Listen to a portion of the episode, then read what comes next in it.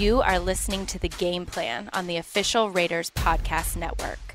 Here's your host, JT the Brick. Former defensive tackle for the Silver and Black. Wow, he played in some big games.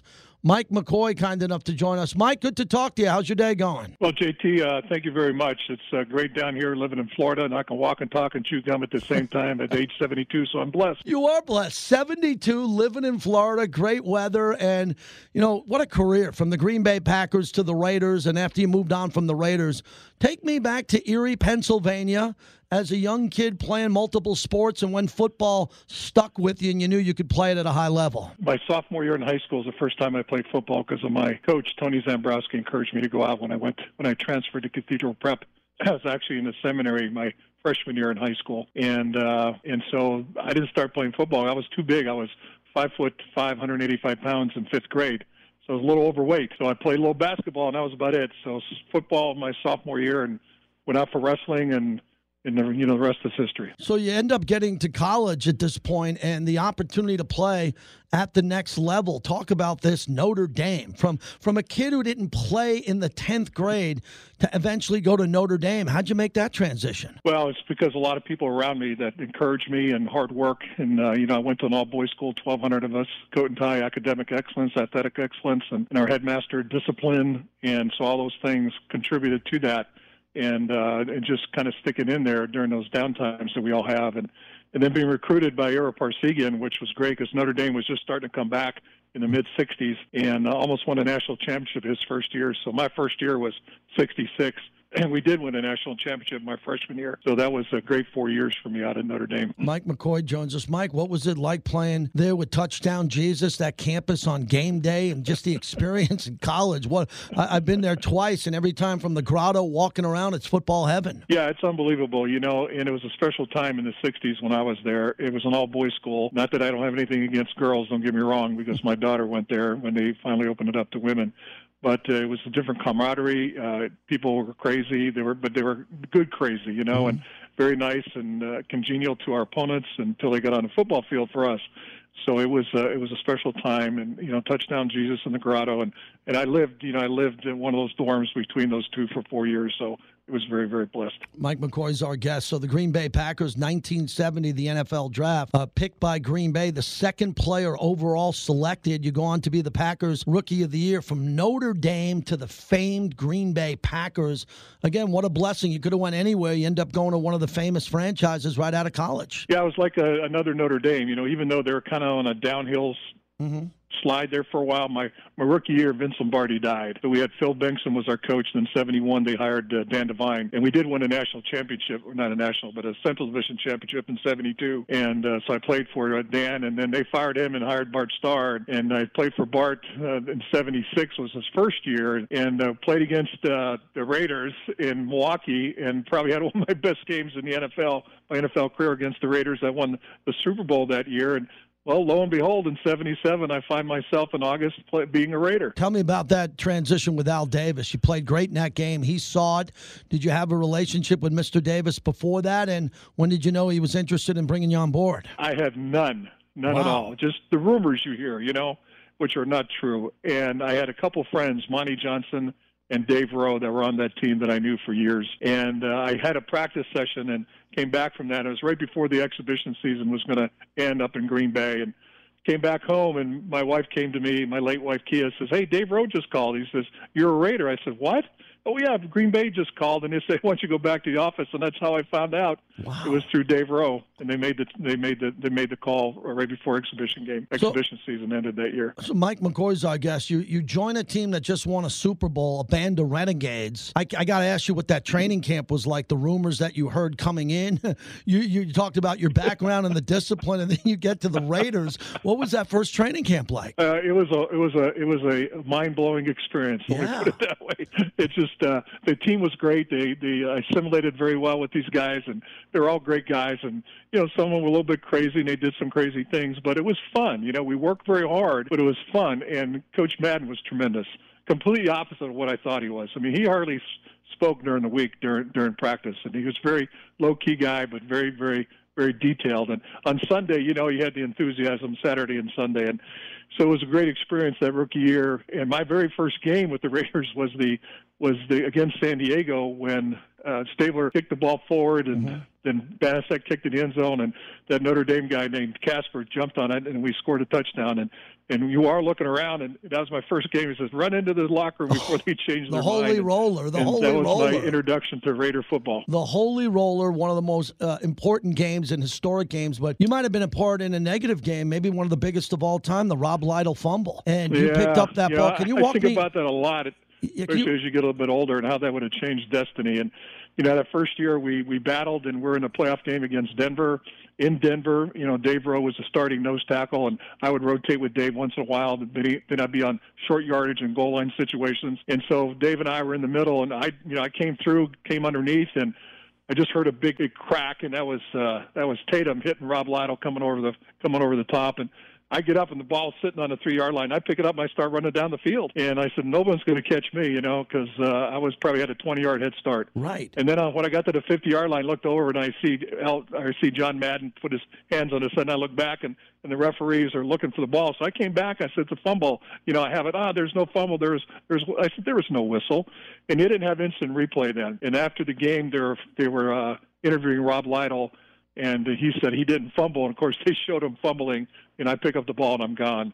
So that would have been quite a history-making thing with the Raiders. And and I understand Mr. Davis used that play mm-hmm. to get instant replay back in the league. And who knows? You know, we that was a 14-point turnaround, so that yes. would have been my first Super Bowl with the Raiders, and uh, that was pretty disappointing. Uh, definitely, Mike. I want to stay with that. That is one of a lot of young Raider fans are listening to us now on Raider Nation Radio, and I want to I want to stay with this because the Raiders, when they broke through and won their first Super Bowl, should have won more before that. The 70s era was incredible with the incredible. undefeated Dolphins, the battles with Kansas City, the Steelers. And you think of how many yeah. Super Bowls the Raiders should have. And this was a championship game that would have brought you to the Super Bowl against the Cowboys, where this would have been a team going for back to back Super Bowls. I got to stay with this. This was one of the most important plays and important bad calls in the history of the NFL that went against the Raiders, and you're running the length of the field for a touchdown. Oh, yeah. And as you said, I YouTubed yeah. it. No one would have caught you because of the head start. Yeah.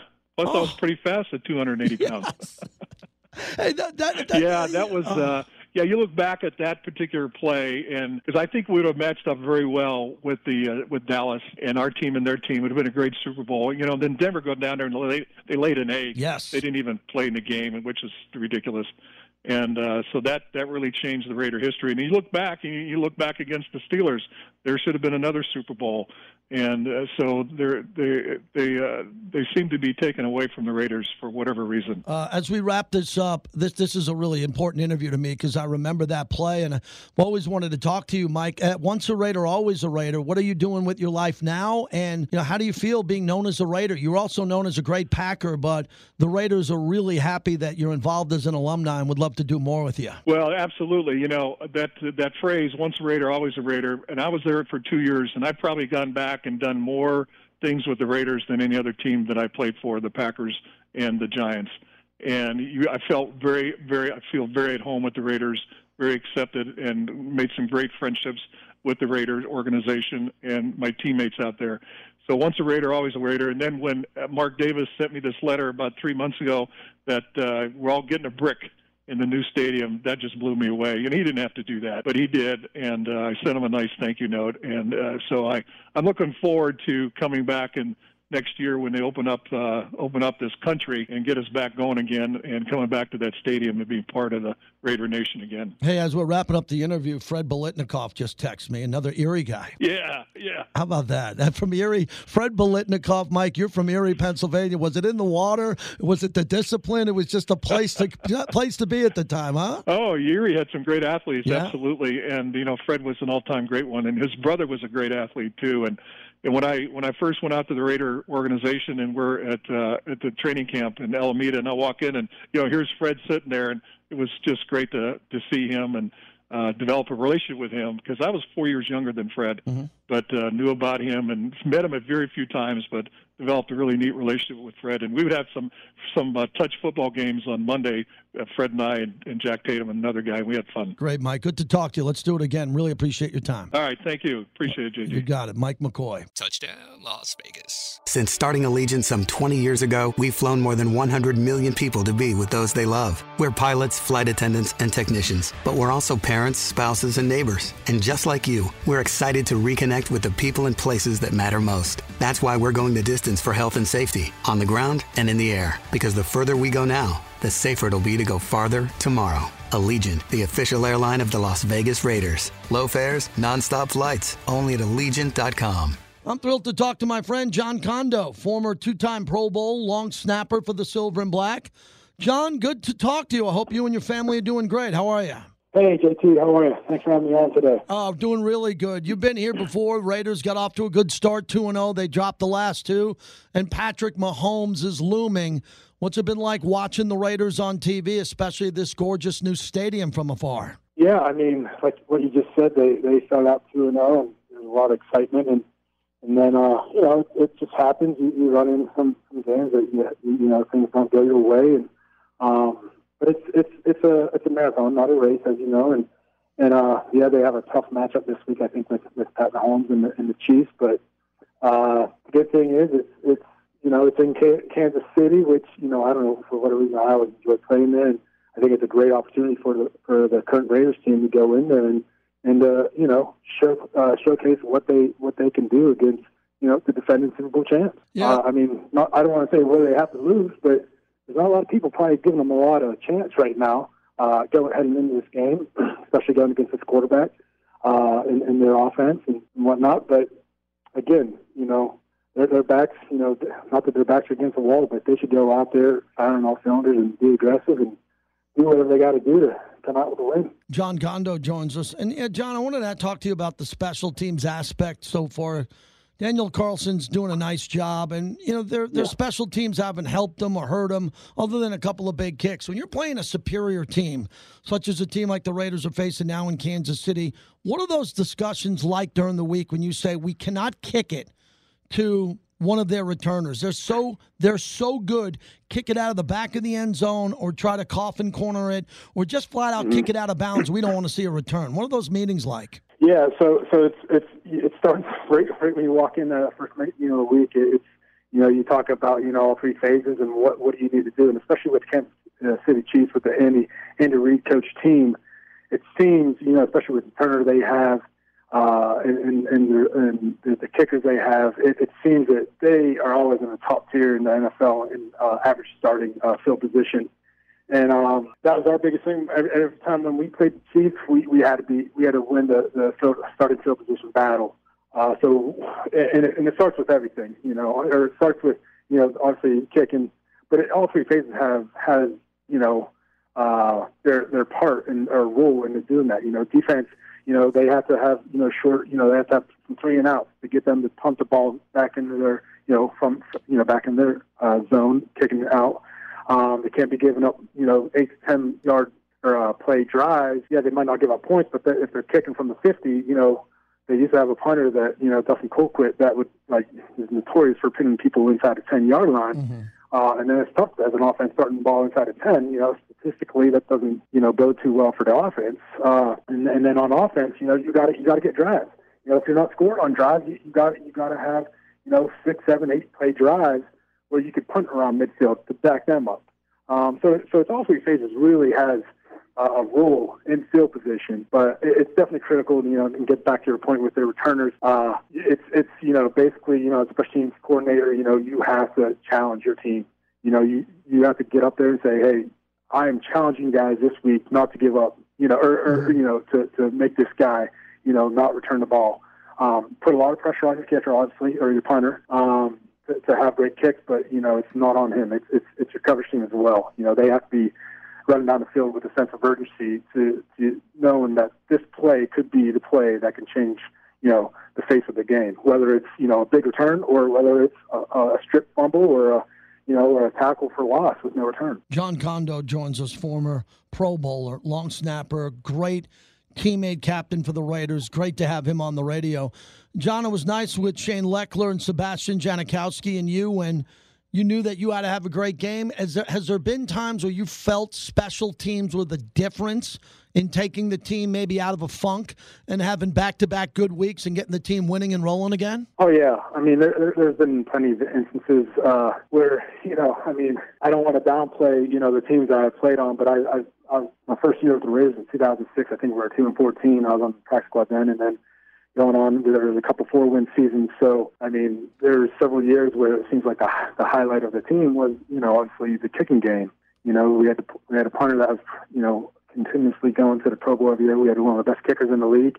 Uh, we had we had a lot of speed on our team back then, and and and when you have a lot of speed, you can make a lot of dynamic plays. And I think we made a lot, you know, uh, during my time there. And there are times where you know there are games where you know I remember when we kicked five field goals, and you know we, yeah. we scored we scored like maybe maybe just 15 points. You know, I remember one game, I think Chicago, I want to say, when Devin Hester was returner, and our coach challenged us uh, that we're, hey, we're going to punt to him. We're not afraid. We got the speed to cover this guy, you know.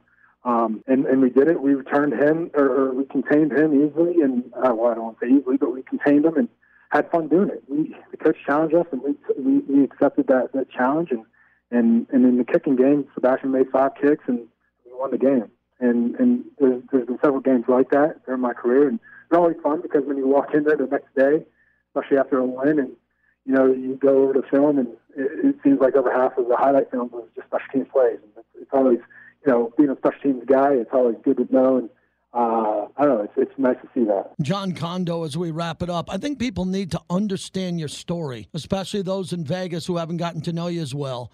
You come into the league undrafted with the Cowboys, you win the job, then you get waived, you go to New England, you sign, and then you were released in August, so you weren't there for that long. And then your whole life and career changes when you're signed by the Raiders to their practice squad. You end up going to two yeah. Pro Bowls. I mean, you, were you? I've never asked you this, and I've known you a while. Were you ever at a point where you were saying, "Hey, this is just not going to work out, and I got to go get my life going in a different manner"? How did you fight through the, all of this adversity early? Well, yeah, there, there definitely was a point. I know. I distinctly remember when I got the call from the Raiders. I was on a, uh, I was on a, a, a ladder on the second, uh, painting a second story window uh, to, you know, the Monday after Thanksgiving in Pennsylvania. So it was about 35 to 40 degrees. So my hands were freezing cold, and I couldn't felt like I couldn't grip the paintbrush. And um, I got the call, and I just said, gave my dad news and said, "Hey, I'm out here. I'm, I'm trying out for the Raiders." And uh, went out there, worked out, had a great workout. Fortunately, didn't get the job, but they had a, a spot open on the practice squad as a linebacker uh, for you know a defensive spot. And uh, they knew I played linebacker in college, mm-hmm. uh, where I actually reminded them too. And uh, they said, "Well, we need a spot, you know, and you don't want to fly any linebackers out right now because you know we practice tomorrow. So, you know, the job's yours if you want it." So, I, so I took the job, and um, kind of the rest is history. Next year, we we uh, Lane Kiffin came in and and um and, and Brian Schneider was the special teams coach, and they're like, hey, we want a pure snapper because if you recall, the previous snapper was Adam Treu, who mm-hmm. who doubled up as a you know as like the sixth offensive line lineman long snapper. Um, so I was basically the first kind of like true long snapper that the Raiders had. That that was my sole position, and um I was very fortunate, obviously, for for Mr. Davis at the time to to go ahead. I, that was probably tough for him to do, knowing that you know he didn't have to waste a roster spot on you know another specialist, um, which teams were kind of starting to go towards that trend then. But uh, yeah, so I, I just seem to work hard. I I I, I always viewed myself as an underdog, um, you know, an underachiever, you know, and uh, competed every single day, you know. Uh, with myself, you know, try to try to outdo myself from the previous day because you never know when you're last. You know, I've been cut twice, and I I, know, I remember heading into the Raiders and said, you know, I want to end on my terms. I don't want someone coming tapping me on my shoulder saying, hey, you know, we're going to release you. We don't want you anymore. And, and that's kind of what drove me for my uh, throughout my career. Man, it's a great story of perseverance. It really is. Being on that ladder, painting in the cold, wondering if you're going to be a football player, and then you get that opportunity and then you're sitting in a couple of Pro Bowls playing. That, that is just a phenomenal Raider story historically. Tell everybody what you're doing now with your family, where you're at, and hopefully when we're going to see you down the road with this COVID, we don't know, but I know you're going to be out here a lot when you get the green light. Oh, definitely, yeah. So I'm, I'm I moved to Arizona uh, with my family and uh, trying to, you know, not necessarily, you know, I, I'm in, in hopes of starting a second career. Want to keep busy, not sure what yet, um, but I can't sit around and do nothing. I, I need to keep, you know, my mind working. You know, mm-hmm. uh, I just don't want to get stale and just sitting around and, and getting in a bad place or anything like that. So I, I just want to keep moving, keep doing stuff keep me active. Um, but yeah, definitely watching the Raiders every every week, and, and I'm closer now, I believe, than when I was in the Bay Area to Las Vegas, mm-hmm. which is a plus. And and uh, definitely can't wait to to see that new stadium. That, that's gonna, I mean, from TV uh, point of view, it looks unbelievable. And I can imagine it looks that good on TV. It's probably even better in oh. person. You got to see it. My wife was there last night. They had a friends and family viewing, and my wife took my son, and he brought two friends, and she came home, and she was just in shock. I mean, I'm there for uh. I'm there for every game, home and on the road, but you know, she saw more aspects of the stadium than I did last night, and it's just great. Yeah. You're gonna have a great time when you're coming out here with your wife. Hey, man, you might sit in for me. You know, my my brain oh. gets fried every once in a while. Come out here for a week and take over for me, okay? You can do it. Oh man, that'd be great. Yeah, that'd be great. All right, John. I'll talk to you soon. All the best. All right, take care. All right, have a good one. Jon Condo. What a, what a great story. Dave Stalls kind enough to join us former defensive end, tackle, could do it all. Played for the Cowboys when he came in, won Super Bowls for Dallas and the LA Raiders, and he's kind enough to join us on Raider Nation Radio. Dave, thanks for doing this. How are you, sir? I'm doing really well. How about you, JT? Really good. I want to start off with your career. As I was doing research, you were a hockey player go, growing up as a kid. So football came to you a little bit later. We're a hockey town now in Vegas with the Golden Knights. What was it like growing up on skates, dreaming of being a hockey player? It was fabulous. You know, growing up in Wisconsin. Well, there were two things that were going on. One was the Chicago Blackhawks over to the east, little bit south, and then of course the same time the Green Bay Packers at the height of you know the late 50s and through the 60s, and you know churches churches made their schedule according to the Packers schedule. It was a, beautiful time to. Uh, just be a part of that Wisconsin area. Yeah, Americana, the heyday. It's unbelievable. So when did when did football come into your life? When did you decide with your size and strength and hockey that you were going to go in a different direction and, and follow that sport? Yeah, I didn't really have much choice. My my mother uh, got remarried. The person she remarried was in Southern Ohio, Hamilton, Ohio, just north of Cincinnati, and they didn't have any uh, ice. They had no ice, so I had to uh, take up another violent sport. And as you know, Ohio, uh, Texas, Pennsylvania, other clay states are just crazy about football, and so that's where I discovered football was uh, in junior high in uh, in uh, in Ohio. Well, before we get to Al Davis, when you came into the league out of Northern Colorado, I see the Dallas Cowboys, and I work at the same company also as Gil Brandt on Sirius XM. Oh, really? I, I, yeah. yeah. What what was that like? Because Gil is now a Hall of Famer for the way he evaluated talent and individuals like yourself to come into that Cowboy way. That's a great team to be drafted from at that time in the seventh round, the 191st pick. Take me through that process. Well, that was pretty amazing. I was pretty shocked that the Cowboys picked me up. But then in some ways, I wasn't shocked because the Cowboys prided themselves on being one of the first teams ever to use computers to right. actually track athletes in smaller, lesser known schools.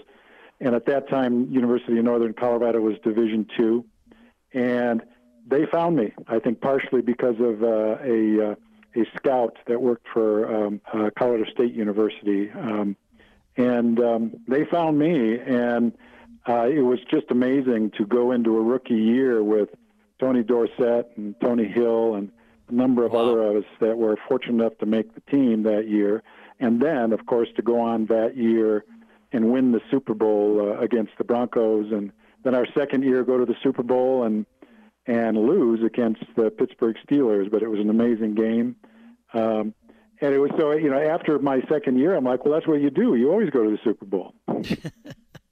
Yeah, Super Bowl 12 before we get to Super Bowl 15. So the culture, I'm going to get to that with the Raiders too. Uh, we're having a great conversation with Dave Stalls, former Raider. So the culture, you came into a great culture of scouting and talent evaluation, depth, depth on the Dallas Cowboys, but right into it when you started, Dave, you're playing in the biggest games in NFL history. That must have been fascinating. It was fascinating and at times, of course, uh, pretty intimidating. Uh, yeah. Coming from, you know, northern Colorado where – my first, I think my first game was against, you know, Colorado School of Mines. And so going from that and playing uh, in the NFL for the Cowboys. And of course, at that time, we were America's team and promoting that as a team, uh, doing really, really uh, sophisticated marketing that nowadays would not be so sophisticated, but back in the day was. And every single town we went to had crowds waiting for us in, in these in these visiting cities because they really marketed them as America's team. Dave Stalls is our guest. Then you go to Tampa. And the culture there is different before you get to the Raiders. So how I said that nicely, the best way I could say it. Oh man, you know, what was that like? What was different. that like? Yeah, yeah, how'd you handle that? the difference between a Tom Landry and a John McKay, um, and then uh, finishing my career the last couple of years with the Raiders, um, I don't know that you could find three more different philosophies of yeah. managing and motivating people, whether it was football or any other business.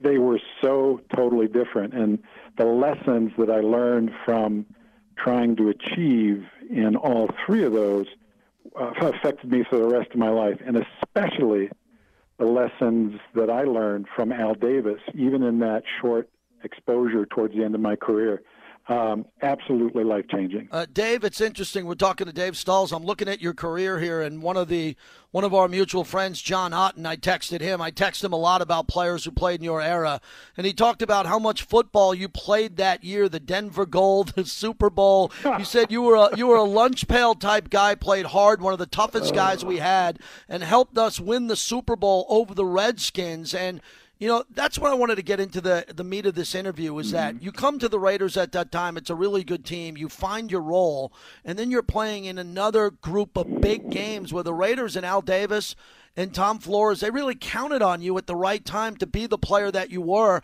with your leadership and experience and make big plays. Talk about the Raider years. You know, the Raider years literally changed me as a human being. Um, again, I had the pleasure of being a Dallas Cowboy. I had the pleasure of being uh, with Tampa Bay and had amazing experience with both of them. But when I put the silver and black on, it, something changed in me, uh, around me, through me. It was just absolutely life changing. Um, and it, it still affects me to this day. I mean, for many, many years, in the last 30 years, I've worked with gangs and on the streets and and it's becoming a raider that allowed me to step into that world and learn and listen and be relevant. And the raiders were just incredible. The the release of the animal. It wasn't taught. It wasn't talked about. It just was. I thought the inner animal of a defensive lineman had been nurtured and released as a cowboy in Tampa, but when I put that Raider uniform on, not even close it just really, really allowed me to step in to a violent self that um, uh, I hope I contributed as much as possible to, you know, the Raider victories. And to this day, I consider myself a Raider more than anything, uh, mainly because of the people there that accepted me and welcomed them into their world um, just absolutely a blessing. We love this conversation with Dave Stalls, two time Super Bowl champion. So let me follow up with that because the Raiders need that going into this Kansas City game. I mean, you weren't a Raider Mm, in the beginning game, and you huge came game. there. So you look at this game and the violence you talked about and what came out when you put that helmet on and the colors of silver and black. I really think that the Raiders are trying to find that now. Their young players mm-hmm. like Maxx Crosby and Clelin Ferrell. If you could talk to these young defensive players, defensive linemen, Dave, what would you tell them about this rivalry and what it meant to you to beat the Chiefs? You know, the, I'm sorry to say it, the Chiefs weren't that big a deal in the past, but uh, I mean they were. It, it, when you, when you were Raider going into a foreign stadium, you were always the bad guy, and every single other team and every other player was trying to prove themselves in this game and how tough they were, and so you always had to look out for each other and ourselves because they were trying to prove themselves as being bad against the bad boy. And so whether it was the Chiefs or the Broncos or any other team, mm, you know, yes, there was some extra motivation for being in, you know, in the same division and uh, and and heading toward the playoffs. But I didn't feel like it was that special to play against the Chiefs or even the Broncos. Um, and so, but now, yes, I mean, with the Chiefs doing as well as they did last year, and, and, and good for them, uh, and as well as they're doing this year, these guys are professionals. They will know. I think one of the things, one of the things I hope I brought to the Super Bowl with the Raiders was the experience of losing a Super Bowl with the Cowboys. And what you learn by losing a Super Bowl is you learn that you're not the number two team in the world. You're the world's biggest loser. Everybody sees you lose. And I tried to get that across to every player is it is not an option. It is not an option to go to the Super Bowl and lose. And hopefully there was some uh, of that, that that helped us. I, I am very proud though that that the Chiefs have done so well. And if the Raiders beat them this weekend, wow, they're going to earn it. Wow, I'm just blown away by our conversation. This is outstanding. Finally, you gave us a lot in this conversation, but I want to end it once a Raider, always a Raider. What does it mean for you to be considered a Raider for the rest of your life? It, it means a great deal. Uh, a, really, really a great deal. Um, as I said, the, a lot of the a lot of the influence on me was because of many incredible players surrounding me, from you know Chris Bahr and a Ray Guy to you know Howie Long and Lyle Alzado and Mike Davis and Matt Millen. I mean, oh, just incredible. Ted Hendricks. I mean, just unbelievable people and names and legends. Charlie Hannah and Dave Dalby. Oh my gosh, they just they being around them just taught me so much. But then so did you know the coaches, Charlie Sumner and and Earl Leggett. Um, oh my gosh, just incredible. But more than anybody, it was Al Davis. He asked me a couple of questions that changed my life. One was on the first day of me practicing there. He comes up and stands next to me in practice and introduces himself. This is Al Davis, you know, Hall of Fame, everything. And he comes up, walks up to me, and says, You know what? I've watched you and the teams that you've played for. Now you've been one day of practice with us you know, I'm thinking, well, what, do what are you thinking? What do I need to know about our defense? This is Al Davis asking me. And he gave me the ultimate respect of a player playing for him by asking me his opinion.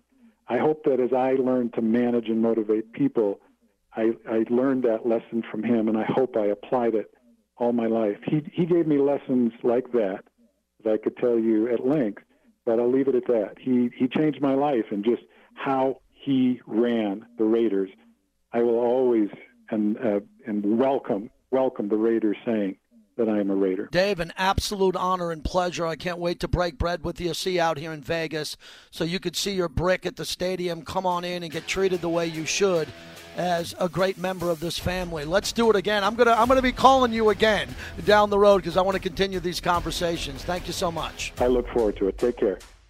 Thank you for listening to the game plan on the official Raiders podcast network.